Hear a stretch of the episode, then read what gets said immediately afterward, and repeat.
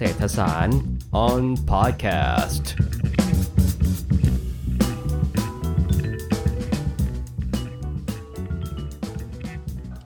ในช่วงสัปดาห์ที่ผ่านมานะครับเเราอาจจะได้ยินข่าวเกี่ยวกับเรื่องเอเบี้ยยังชีพผู้สูงอายุนะครับ เกี่ยวกับเรื่องว่าคืออาจจะมีการเปลี่ยนแปลงระเบียบในการจ่ายเบี้ยยังชีพผู้สูงอายุเนี่ยทำให้หลายคนรู้สึกว่าไม่พอใจนะครับ หลายคนกังวลว่าแบบ ตัวเองเนี่ยอาจจะได้รับผลกระทบจากการเปลี่ยนแปลงระเบียบดังกล่าวนะครับเอ่อในวันนี้เศรษฐศาสตร์ออนพอดแคสต์ของพวกเรานะครับก็อยู่ตรงนี้นะครับกับอาจารย์เอื้อมพรพิชัยสนิทนะครับอาจารย์เอื้อมพรสวัสดีครับผมสวัสดีค่ะครับในวันนี้อาจารย์เอื้อมพรก็จะมาเล่าให้พวกเราฟังว่ามันเกิดอะไรขึ้นนะครับ แล้วก็เราก็จะถามความคิดเห็นของอาจารย์เอื้อมพรต่อไป ว่าคิดเห็นยังไงเกี่ยวกับสิ่งที่มันเกิดขึ้นนี้นะครับผมโอเค ไม่ต้องพูดพร่ำทำเพลงนะครับ อาจารย์ ผมค่ะผมก็ถามเลยแล้วกันเนาะอาจารย์อาจารย์เอื้อมพรพอจะเล่าให้พวกเราฟังได้ไหมว่ามันเกิดอะไรขึ้นนะครับ ในช่วงอาทิตย์ที่ผ่านมาเกี่ยวกับเรื่องเบี้ยยังชีพดังกล่าวนะครับผมอ๋อค่ะ ก็ขอพูดถึงที่ไปที่มาสักนิดนึงอะนะคะว่าประเทศไทยเราก็มีเบี้ยยังชีพผู้สูงอายุแบบที่มันแบบทั่วหน้าหรือว่า universal มาตั้งแต่ปี 2552 นะคะ ก็เดิมทีก็มีการยกร่างระเบียบ เกี่ยวกับการจ่ายเงินเบี้ยยังชีพมาตั้งแต่เมื่อประมาณสองปีก่อนนะคะ ต่อจากนั้นก็คณะกรรมการกฤษฎีกาก็ตีความว่าระเบียบที่ออกมานั้นอะไม่ไม่สอดคล้องกับรัฐธรรมนูญที่กำหนดว่าคนไทยต้องมีรายได้เพียงพอต่อการเลี้ยงชีพนะคะ โดยเฉพาะกลุ่มผู้ยากไร้ที่รัฐบาลจะต้องดูแลเอ่อเพราะฉะนั้นกรณีที่ระบุว่าจะให้กลุ่มไหนหรือไม่ให้อะไรอย่างเงี้ยเอ่อถ้ายึดตามระเบียบเดิมเนี่ยก็จะทำไม่ได้ ก็เลยก็เลยกลายเป็นที่มา ของการที่ออกระเบียบใหม่ขึ้นนะนะคะอ่าซึ่งในระเบียบใหม่ก็เอ่อกำหนดให้เบี้ยยังชีพผู้สูงอายุเนี่ยจะต้องมีความทั่วถึงแล้วก็เป็นธรรมส่วนส่วนที่เหลือมันก็ยังเหลือเอ่ออีกส่วนหนึ่งก็ก็จะต้องเป็นเรื่องของคณะกรรมการผู้สูงอายุแห่งชาตินะนะคะที่ที่จะต้องเป็นผู้กำหนดเกณฑ์อะไรต่างๆ ซึ่งในส่วนเนี้ยเราก็คงต้องรอดูกันต่อไปว่าจะออกมายังไงค่ะ ครับผม อันนี้ก็เป็นไปที่มาของของของเรื่องอะนะคะ โอเคเอ่อแล้วแล้วแล้วเท่าที่ผมฟังนี้มันมันเหมือนกับว่ามันก็เป็นความเปลี่ยนแปลงบางอย่างหรือเปล่านะที่มันเกิดขึ้นใช่ไหมทำไมทำไมมันถึงมีเป็นประเด็นขึ้นมาทำให้คนแบบเรียกร้องกันนะครับอืมประเด็นก็อาจจะในเรื่องของเอ่อคนที่จะได้รับผลกระทบอะนะคะ บางคนที่เคยคิดว่าเกษียณแล้วจะได้เนี่ย ถ้าไม่เข้าเกณฑ์ที่เอ่อ คณะกรรมการจะกำหนดขึ้นมาเนี่ยนะคะ ถ้าไม่เข้าเกณฑ์ก็จะจะกลายเป็นว่าไม่ได้ไม่มีสิทธิ์จะได้อืมได้บัตรเอ่อได้ได้สิทธิ์เอ่อเบี้ยเบี้ยยังชีพดังดังกล่าวนะคะซึ่งเกณฑ์ดังกล่าวเนี่ยเรายังไม่ทราบด้วยว่าจะเป็นยังไงใช่ไหมครับผมใช่ค่ะ ยังไม่ทราบค่ะ ก็ต้องรอคณะกรรมการผู้สูงอายุแห่งชาติกำหนดก่อนค่ะครับครับไอ้เกณฑ์ที่ว่าเนี่ยก็จะเป็นลักษณะของเกณฑ์รายได้ เพื่อที่จะบอกว่าเป็นผู้มีรายได้ไม่พอยังชีพอะไรอย่างนี้ใช่ไหมครับผม เออค่ะก็ก็น่าน่าจะเป็นแนวนั้นน่ะนะคะ เพราะว่าเอ่อตามตามที่ได้ได้ฟังฟังประกาศมานะคะ ค่ะคิดว่าส่วนอีกส่วนหนึ่งคือมีการกังวลนะคะเรื่องเรื่องงบประมาณด้วยนะคะเพราะฉะเพราะว่าถ้าถ้าเอ่อหากใช้เกณฑ์เดิมเนี่ยรัฐบาลก็จะต้องจ่าย รวมประมาณหนึ่งแสนหนึ่งหมื่นล้านบาทน่ะสำหรับประชาชนผู้สูงอายุประมาณสิบเอ็ดล้านคนน่ะนะคะ อันนี้อันนี้ถ้าถ้าใช้เกณฑ์เดิมเนาะครับผมเอ่อซึ่งถ้าคิดดูเร็วๆ ง่ายๆ เนี่ย ก็คือเฉลี่ยปีละหมื่นบาทต่อคนนะคะ หรือว่าถ้าคิดเป็นเดือนก็ประมาณแปดร้อยบาทต่อคน แต่ถ้าเรามองมองในภาพรวมผู้สูงอายุอีกกลุ่มหนึ่งเนี่ยที่เป็นข้าราชการบำนาญน่ะนะคะ ก็ก็จะมีประมาณแปดแสน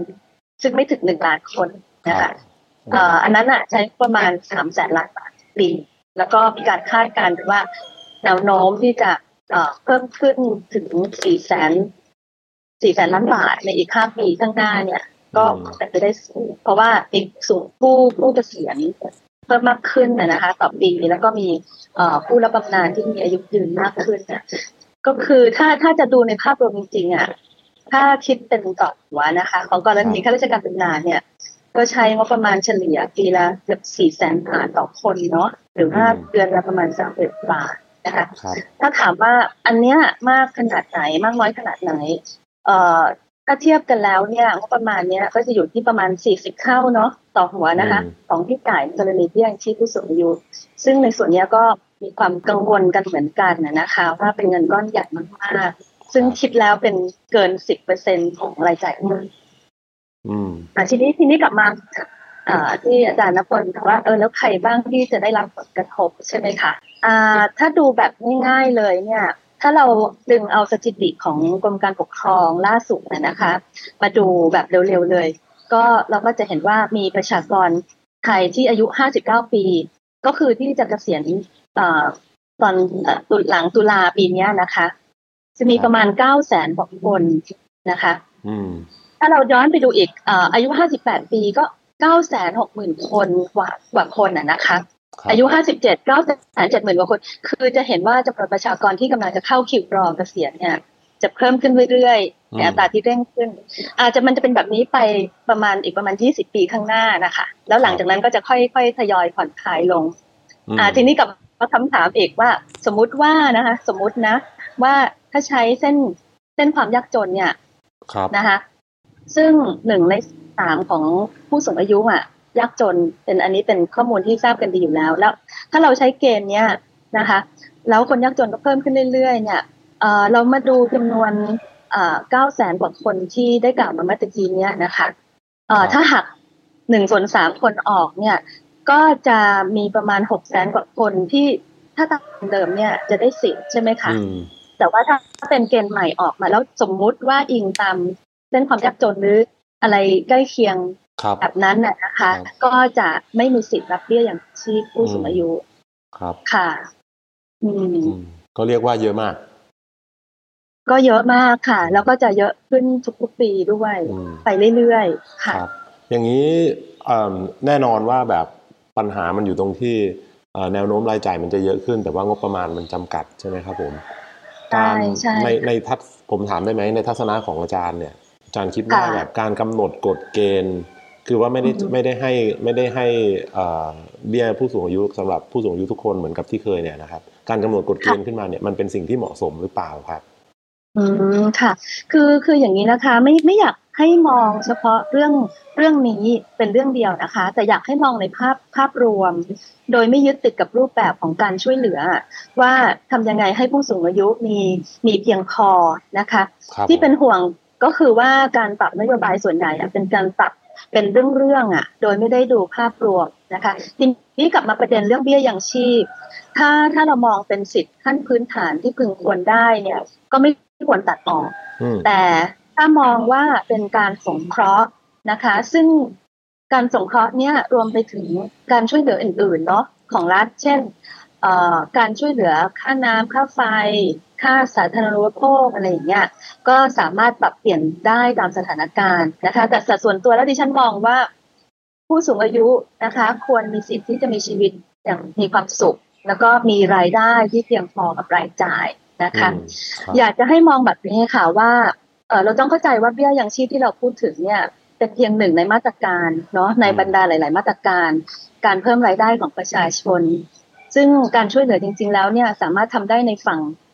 ในสองฝั่งของสมการอะนะคะอืมก็คือจะฝั่งของการเพิ่มรายได้ แล้วก็ฝั่งของการลดรายจ่ายเนาะซึ่งจะเห็นว่าไอ้เบี้ยยังชีพเนี่ยก็เป็นหนึ่งในเครื่องมือของฝั่งการเพิ่มรายได้ครับอ่าทีนี้ในการมองเรื่องนี้เนี่ยเราก็ควรจะต้องกลับมาพิจารณาถึงสิทธิขั้นพื้นฐานตามรัฐธรรมนูญก่อนเนาะว่า เพราะว่าเราต้องคงจะต้องยึดหลักอะไรบางอย่างแหละ ที่สะท้อนฉันทามติของสังคมในระดับหนึ่ง ซึ่งถ้าไปดูในรัฐธรรมนูญปี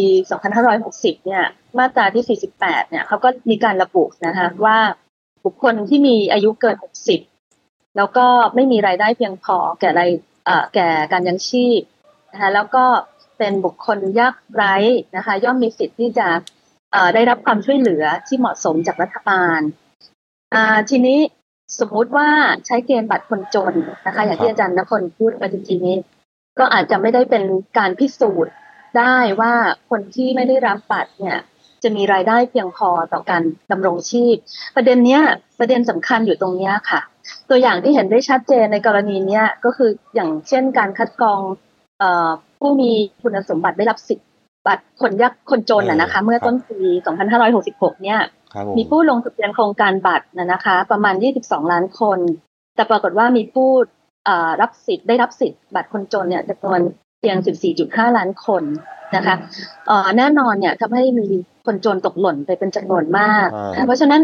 การเปลี่ยนแปลงนโยบายเบี้ยยังชีพคงจะต้องมีหลักเกณฑ์ชัดเจนอะว่าบุคคลที่เป็นผู้สูงอายุที่จะไม่ได้คนที่สมมุติว่า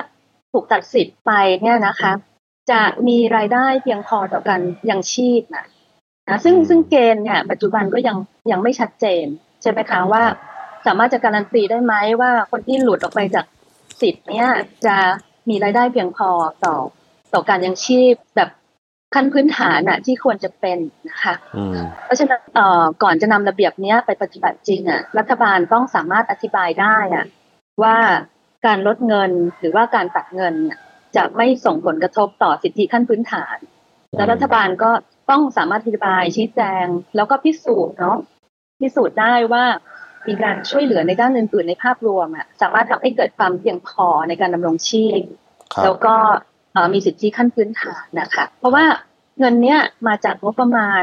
แผ่นดินน่ะใช่ไหมคะ ซึ่งจริงๆอาจารย์นพลเองกับดิฉันก็มีส่วนร่วมในการจ่ายด้วยอะเพราะฉะนั้นท้ายที่สุดแล้วอะก็คงจะต้องกลับมาที่ประชาชนน่ะ รัฐบาลต้องให้ข้อมูลชัดเจนนะว่าประชาชนจะได้อะไร แล้วก็จะเสียอะไรกับภาพรวมครับไอไออันนี้คือเราพูดถึงเรื่องคือคือเป้าหมายคือ อยากให้ผู้สูงอายุมีคุณภาพชีวิตที่ดี